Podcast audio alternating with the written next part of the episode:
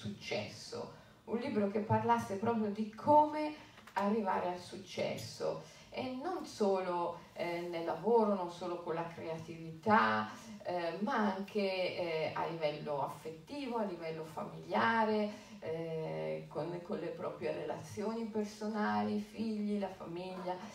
E, ehm, insomma, un successo a 360 gradi perché ehm, per me non è successo se non è un successo a 360 gradi, cioè se non riguarda tutti i campi e tutti gli aspetti eh, della vita perché se no prendere da un contenitore, mettere nell'altro, togliere da una parte per mettere dall'altra non è un vero successo.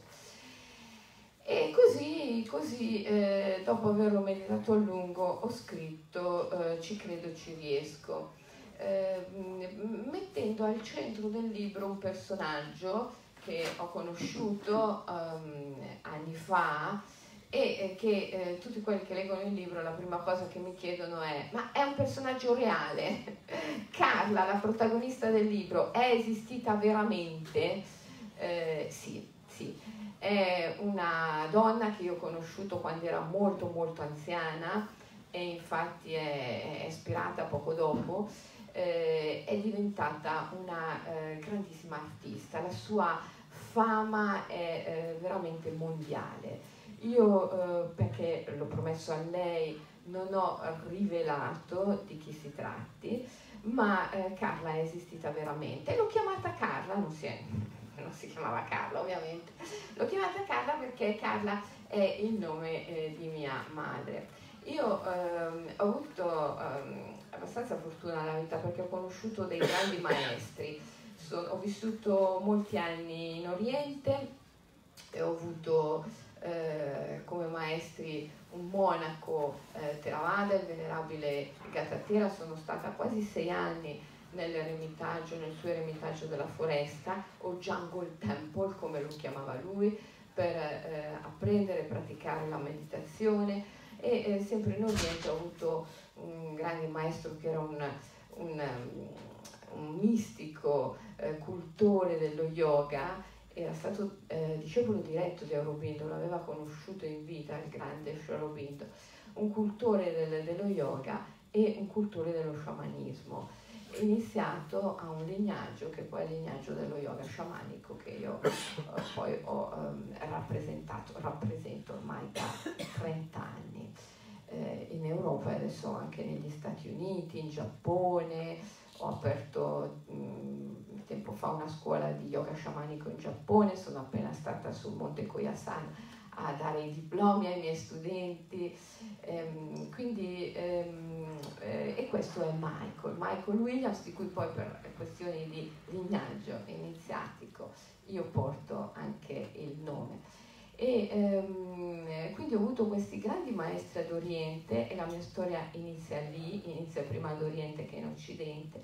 E poi quando sono eh, venuta in Europa ho eh, studiato psicologia, mi sono laureata in psicologia e in Svizzera ho avuto la grande fortuna di conoscere James Hillman che è stato il mio grande maestro occidentale. Hillman è stato considerato il dopo Jung, è il padre della psicologia archetipica ed è eh, un grande visionario del pensiero immaginale, eh, insieme ad altri grandi come Enrico Corbin, a cui lui spesso fa riferimento nelle sue opere.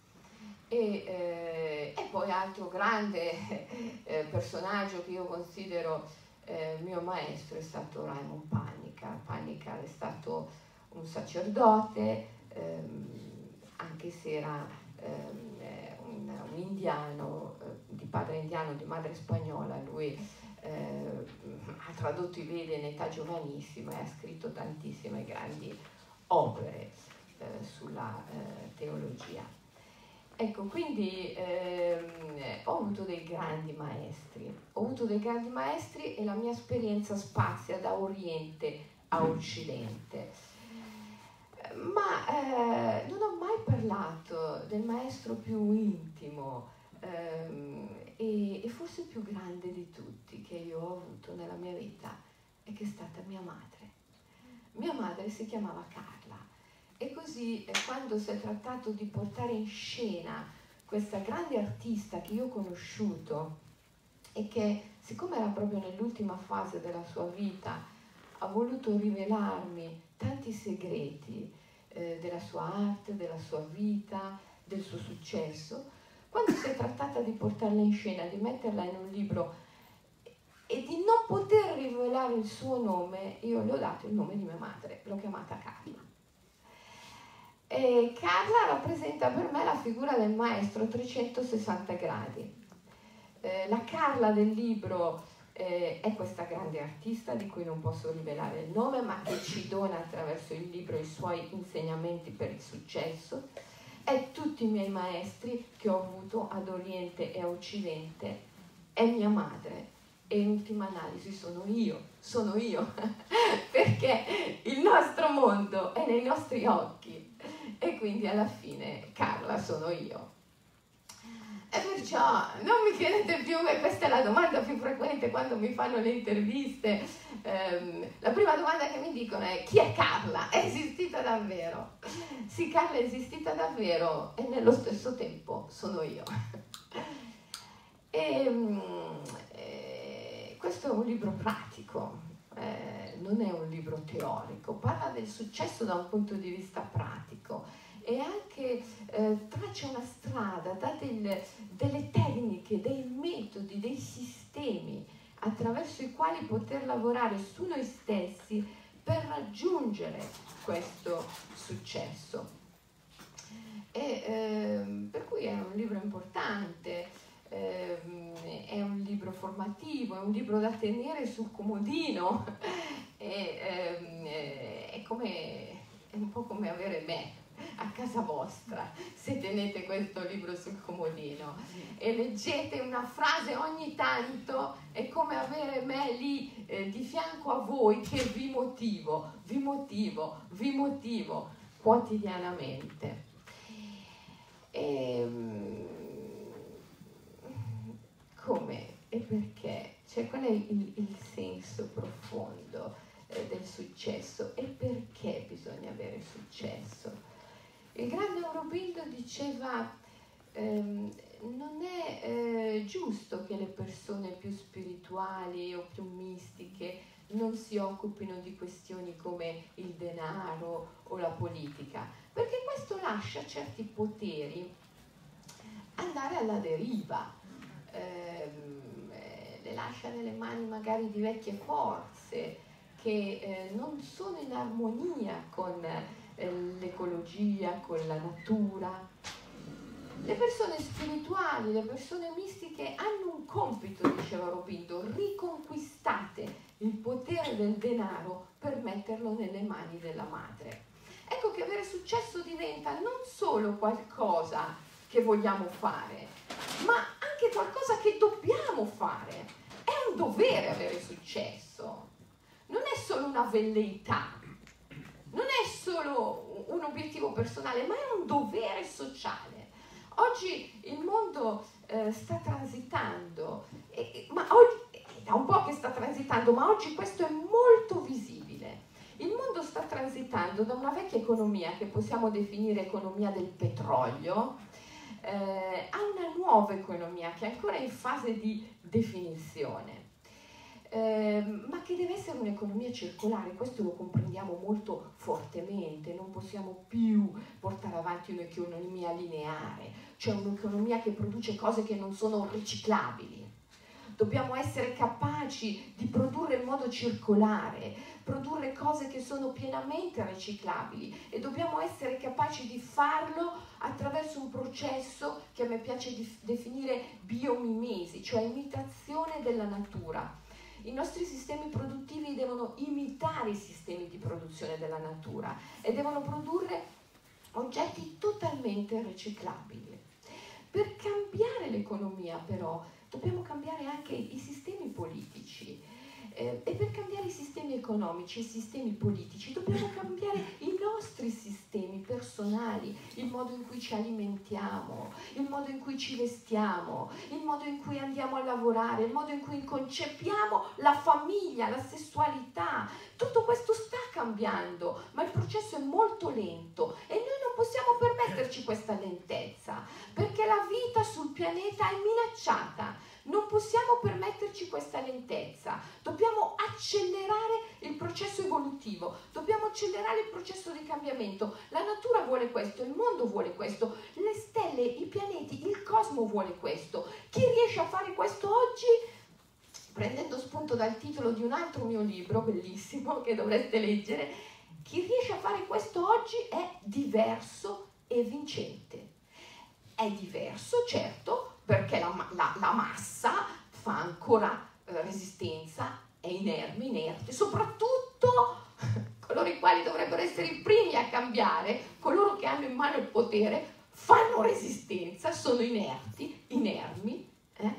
Ehm, c'è una grande resistenza, ma chi riesce a cambiare, chi prende l'onda del cambiamento, che poi è l'onda della natura, è l'onda dei pianeti, delle stelle, che vogliono questa transizione, che stanno transitando, chi prende quest'onda è diverso, ma è vincente, è sostenuto, io direi, al favore degli dei, al favore degli dei, che sono idola, che sono enti, entità, spiriti, sono eventi, eventi.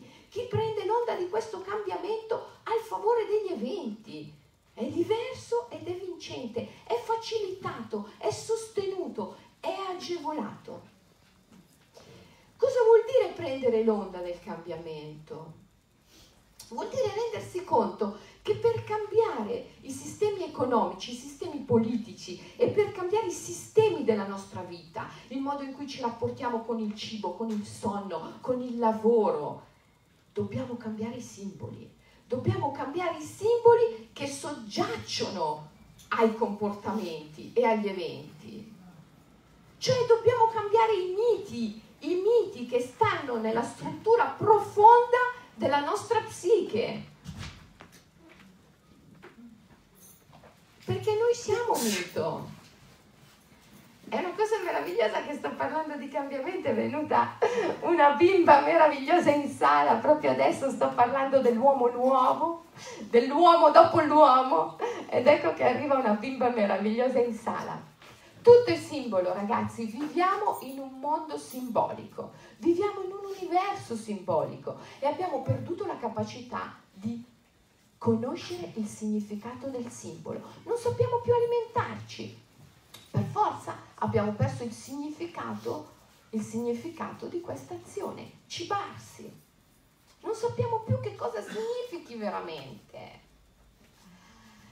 Produrre, eh, consumare, eh, lavorare, non sappiamo più che cosa significhi veramente abbiamo perduto il significato simbolico delle nostre azioni e dobbiamo recuperarlo.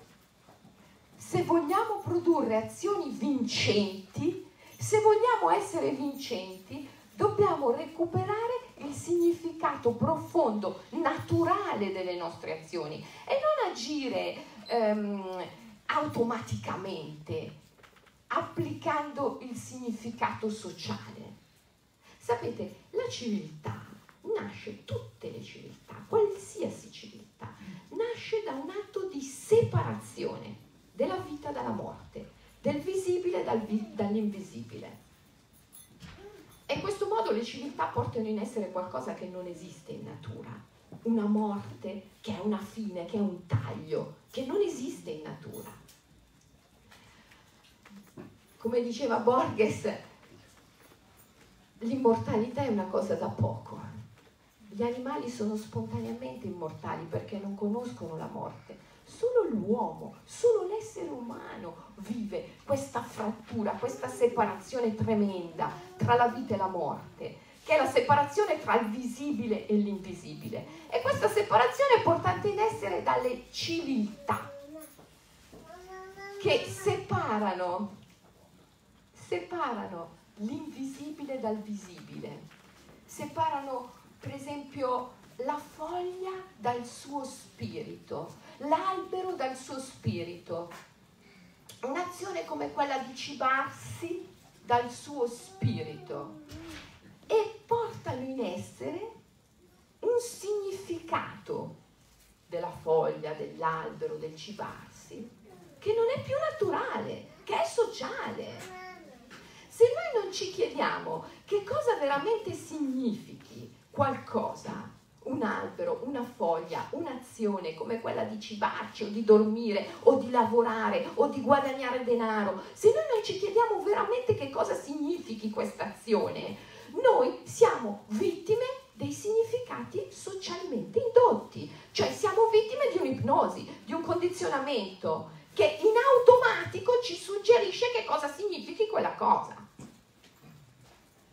Noi dobbiamo andare a riscoprire il vero, l'autentico significato del guadagnare, dell'avere successo, del sentirci realizzati, del cibarci, del dormire, del, eh, dell'avere una famiglia, del, del, dell'amare, il vero significato.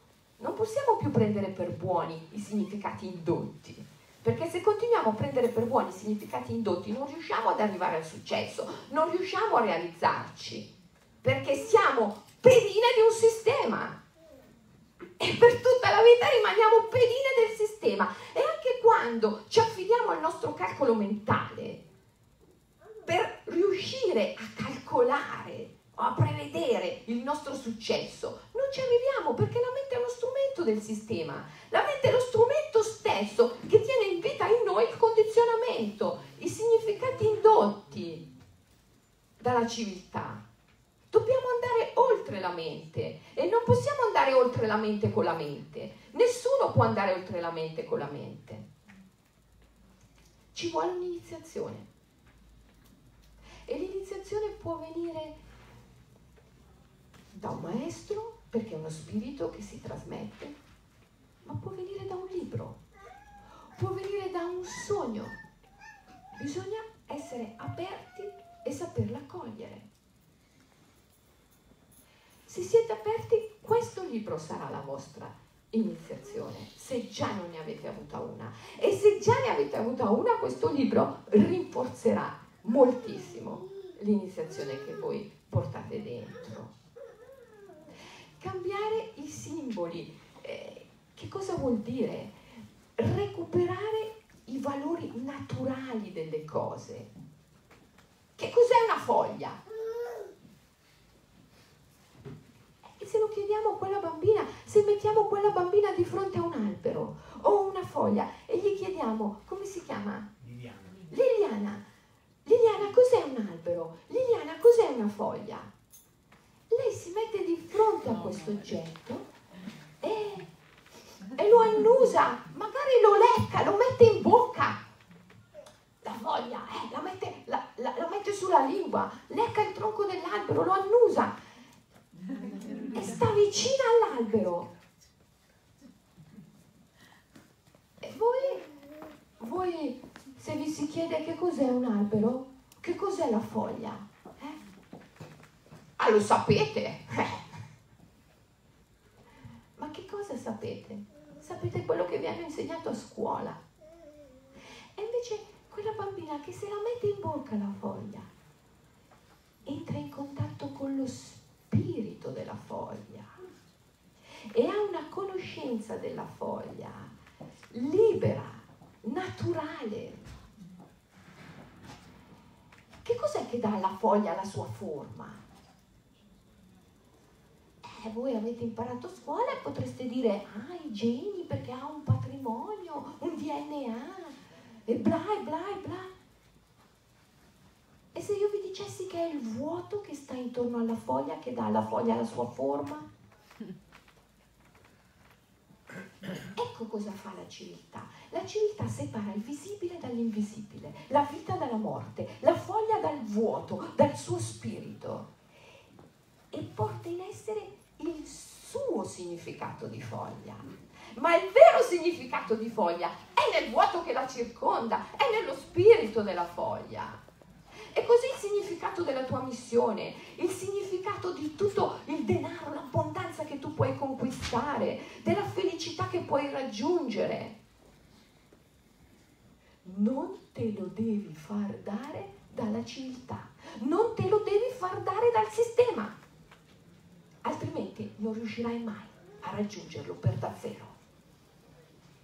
Devi trovarlo in modo libero. E per far questo non devi imparare, devi prendere una spugna, dare un grande colpo di spugna e liberarti da tutto ciò che hai imparato, casomai.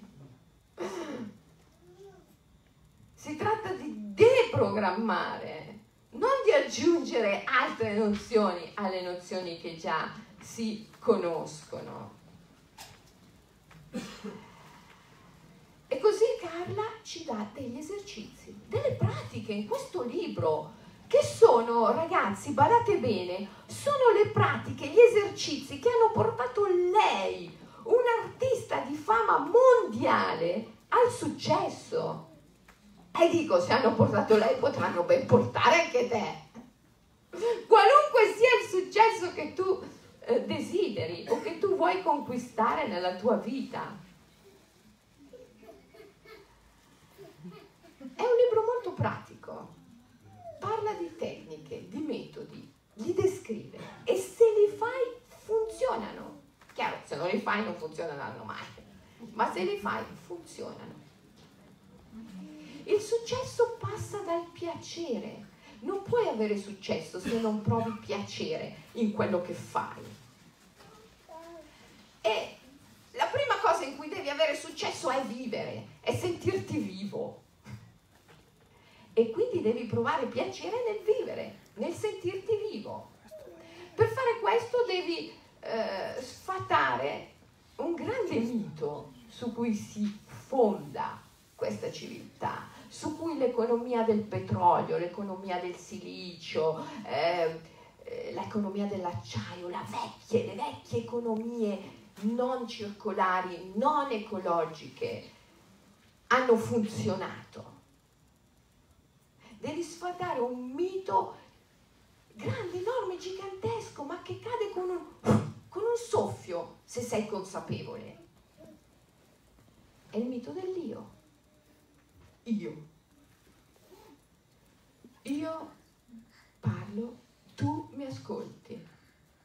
È vera questa cosa? Te l'hanno insegnata a scuola, non è vera. Io respiro ma prova a pensare all'assurdità di questa affermazione. Bisogna proprio essere ipnotizzati per credere a una cosa del genere. Io respiro, ma com'è possibile? io, io carbonica che gli alberi assorbono e questi emettono ossigeno che io respiro e quando devo inalare il mio corpo deve dilatarsi per lasciare posto all'aria che entra, ci deve essere un mondo fuori che si contrae, quando io devo buttare fuori l'aria, il mio corpo si deve comprimere per far uscire l'aria e intorno bisogna un mondo, un universo che permetta questa compressione. Chi è che respira? Dov'è il soggetto di questo respirare? Dov'è? Te l'hanno insegnato a scuola. prova a pensare che qualcuno ti accarezza in questo momento. Io sono accarezzato. Non è vero. Esci da lì, esci da lì. È come un esorcismo, ragazzi. Il successo passa attraverso esorcismo. Esci di lì. Io sono accarezzato. Esci da quell'io. Perché se sei dentro l'io sei finito sei nella mente, sei nel giudizio, sei vittima. Io sono accarezzato. Eh, ma allora questa carezza può essere violenta, troppo dura. Ah, non sei capace. Oppure troppo sottile, non ti fai sentire.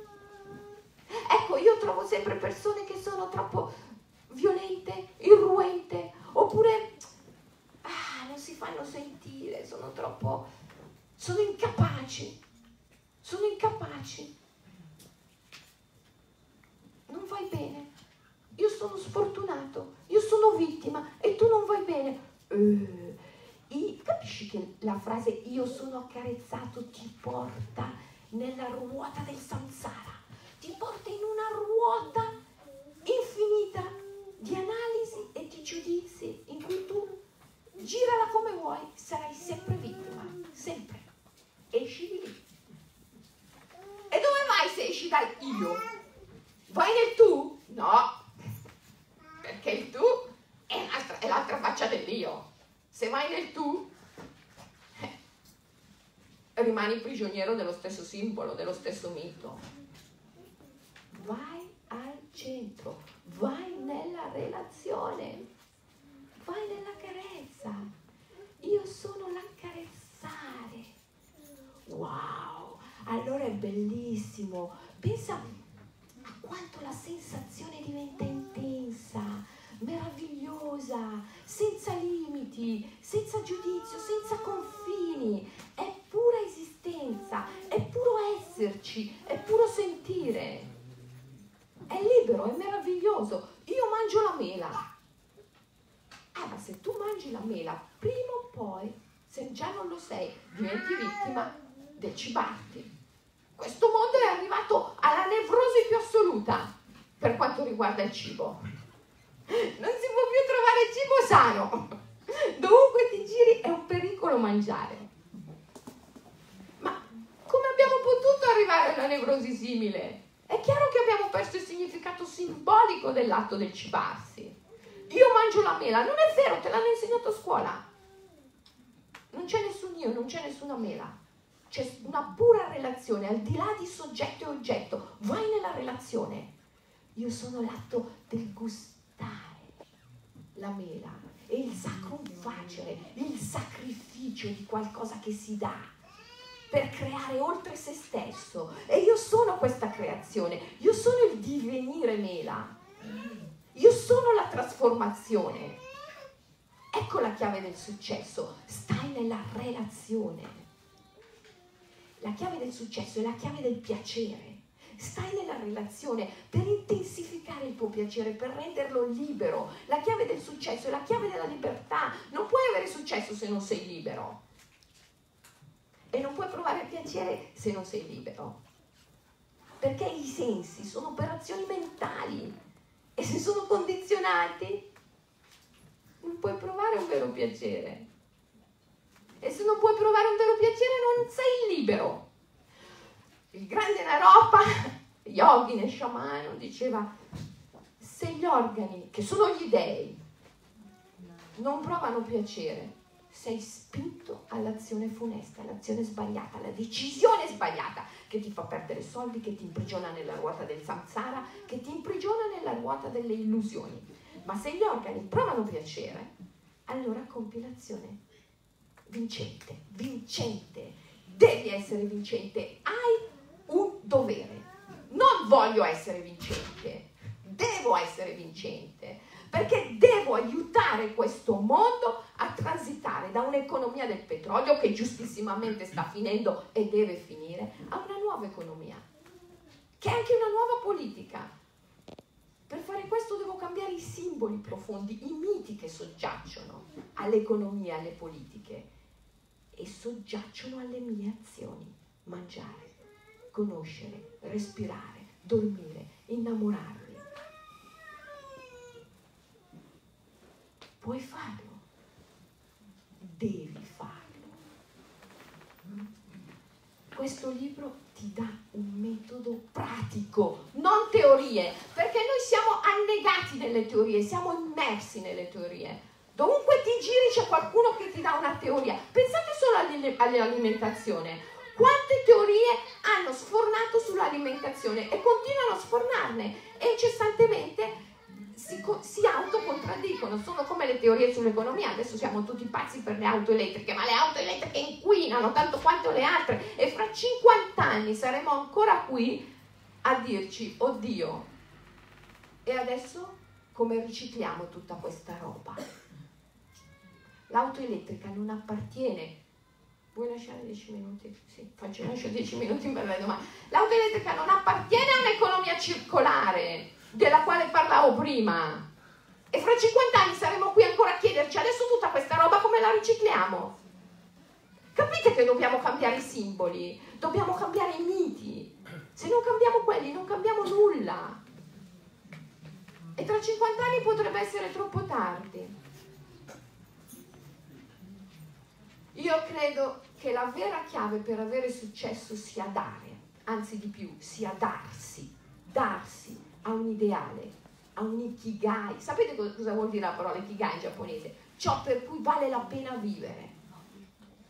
Darsi a un ikigai, darsi a una missione, darsi a un ideale. Darsi, dare e darsi è la chiave dell'avere successo. Quindi se vuoi lasciare 10 minuti devi lasciare. Eh, va bene, dai, vi lascio 10 minuti, tanto poi leggete il libro. Volete fare una domanda? La volete fare? Se no non mi lascio 10 minuti. No, no. Ve li tolgo, come vedete.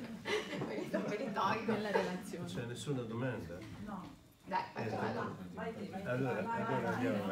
Allora vado io, vado io la possibilità l'ho data, però l'avevo detto, premesso io quando vi ho contattato, vedrete e ascolterete una cosa veramente fuori eccezionale, è vero o no? Sì. Facciamogli un applauso da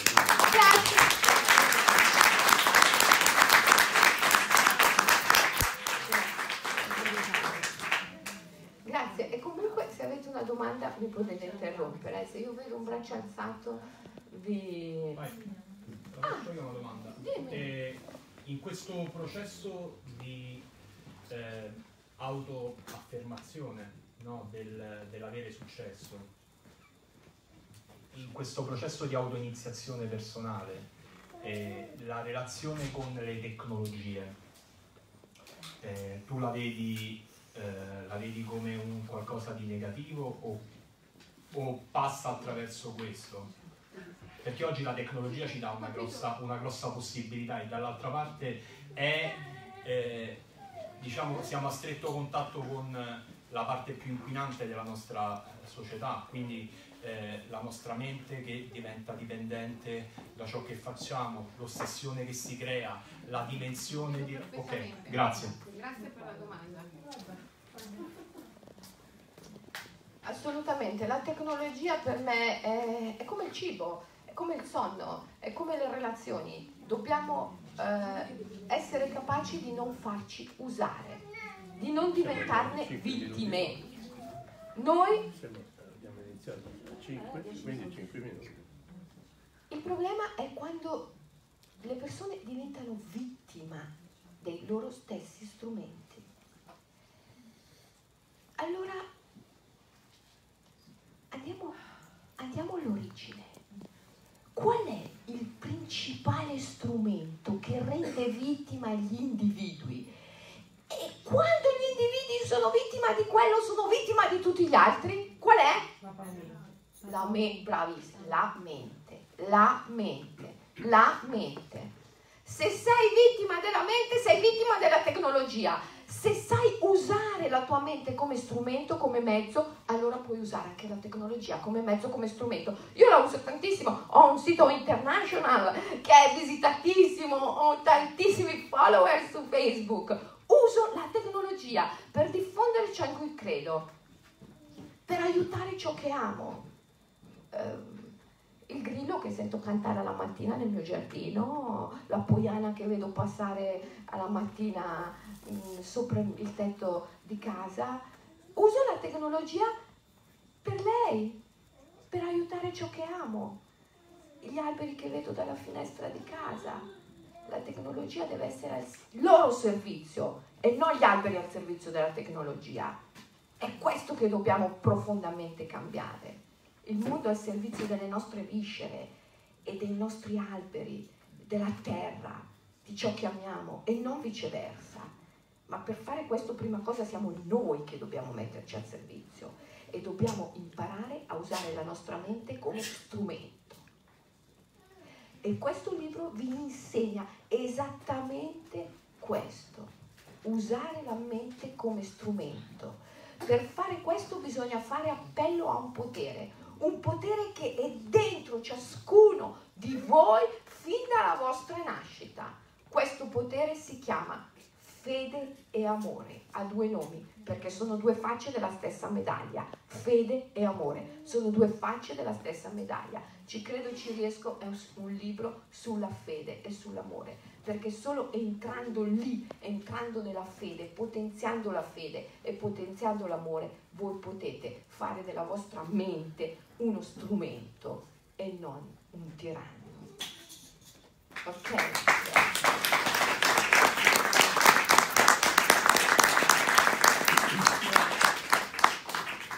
Grazie, con ciò chiudiamo addirittura in anticipo, il sollecito. Volevo dire due eh. parole ah, magari su, volevo dire due parole sugli altri libri, eh, perché ci credo, ci riesco, ovviamente è il, la punta di diamante, il culmine, la punta di un, di un iceberg eh, molto sostenuta, molto grande, che rappresenta eh, tutto il mio percorso. Io mh, ho scritto diversi saggi e manuali che Gianni ha pubblicato e dei romanzi eh, a cui tengo moltissimo, Il profumo della luna, eh, Il discorso alla luna, eh, Lo zen e l'arte della ribellione sono i tre romanzi, sono favole di potere.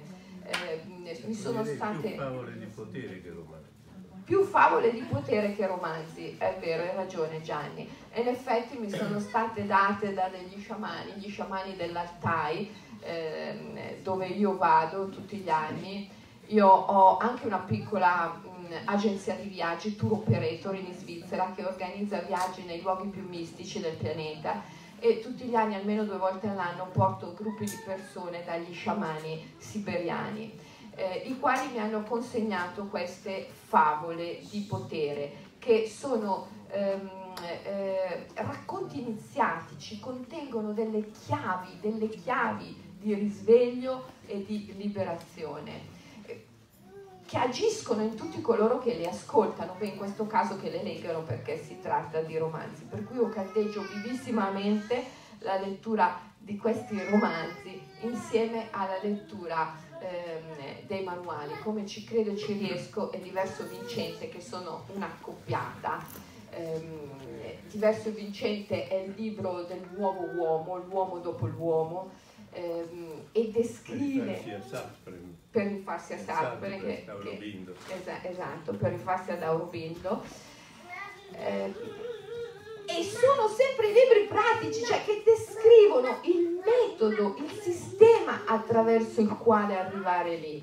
Diverso Vincente eh, descrive un sistema di speciazione, cioè di trasformazione della specie, del vecchio uomo nell'uomo nuovo, cambiando quelli che sono i miti e i simboli fondamentali che sono nella psiche umana il mito del materialismo, il mito dell'individualismo, ehm, il mito eh, del tempo lineare. Comprendere che tutto accade adesso, tutto accade proprio adesso, è fondamentale per svincolarsi dalle catene dell'ipnosi di massa. Comprendere che tutto è immagine, sogno, proiezione, e che il mondo è dentro e non fuori di noi. Ecco, comprendere, qui non si tratta di comprensioni intellettuali, perché finché lo capisci con la mente non serve assolutamente a nulla. Conosco un sacco di eruditi che hanno capito tutto e che non hanno cambiato niente e che sono assolutamente vittime. Non è una comprensione intellettuale, è una comprensione viscerale che passa attraverso la conoscenza del cuore, non la conoscenza mentale. La conoscenza del cuore ti permette di divenire ciò che conosci. La conoscenza intellettuale lascia sempre una separazione tra il soggetto e l'oggetto del conoscere, ma la conoscenza del cuore ti consente di divenire quello che conosci. È una conoscenza naturale come quella che può avere una bambina di un albero o di una foglia la mangia, la mangia per conoscerla. Ecco, quindi vivamente eh, ti invito per l'amore che provi verso te stesso, ma anche per quello che provi per eh, la natura, per gli alberi che puoi eh, vedere, sentire, toccare, per gli animali, anche per l'ultimo degli insetti che è su questo pianeta, per l'amore che puoi provare per ciascuno di essi, a impegnarti in un ideale che vada al di là di quello che la tua eh, mente logica può eh, concepire. E tu mi dirai come faccio ad impegnarmi per questo ideale se la mia mente non me lo può eh, figurare. Devi sentirlo nel cuore, devi darti, devi affidarti, devi passare attraverso il più grande potere che possiedi, la fede. Le cose, capite, non accadono perché hanno delle cause. Questo è un altro grande imbroglio della civiltà del petrolio. Le cose accadono perché hanno un fine. Gli eventi non obbediscono a leggi meccanicistiche di causa ed effetto. Questo è quello che ti hanno fatto credere per renderti misurabile, per tentare di renderti misurabile, prevedibile e governabile, perché se sei qui è perché non ci sono riusciti. Le cose non accadono sulla base di leggi meccanicistiche di causa ed effetto, E gli eventi sono enti, entità, spiriti, dei, dei. Affidarsi all'evento, affidarsi all'evento, anziché cercare sempre di governarlo e di dominarlo attraverso le categorie mentali, è la chiave per avere il favore degli dei ed è la chiave per avere successo in tutti i campi della nostra vita. Grazie. Thank you.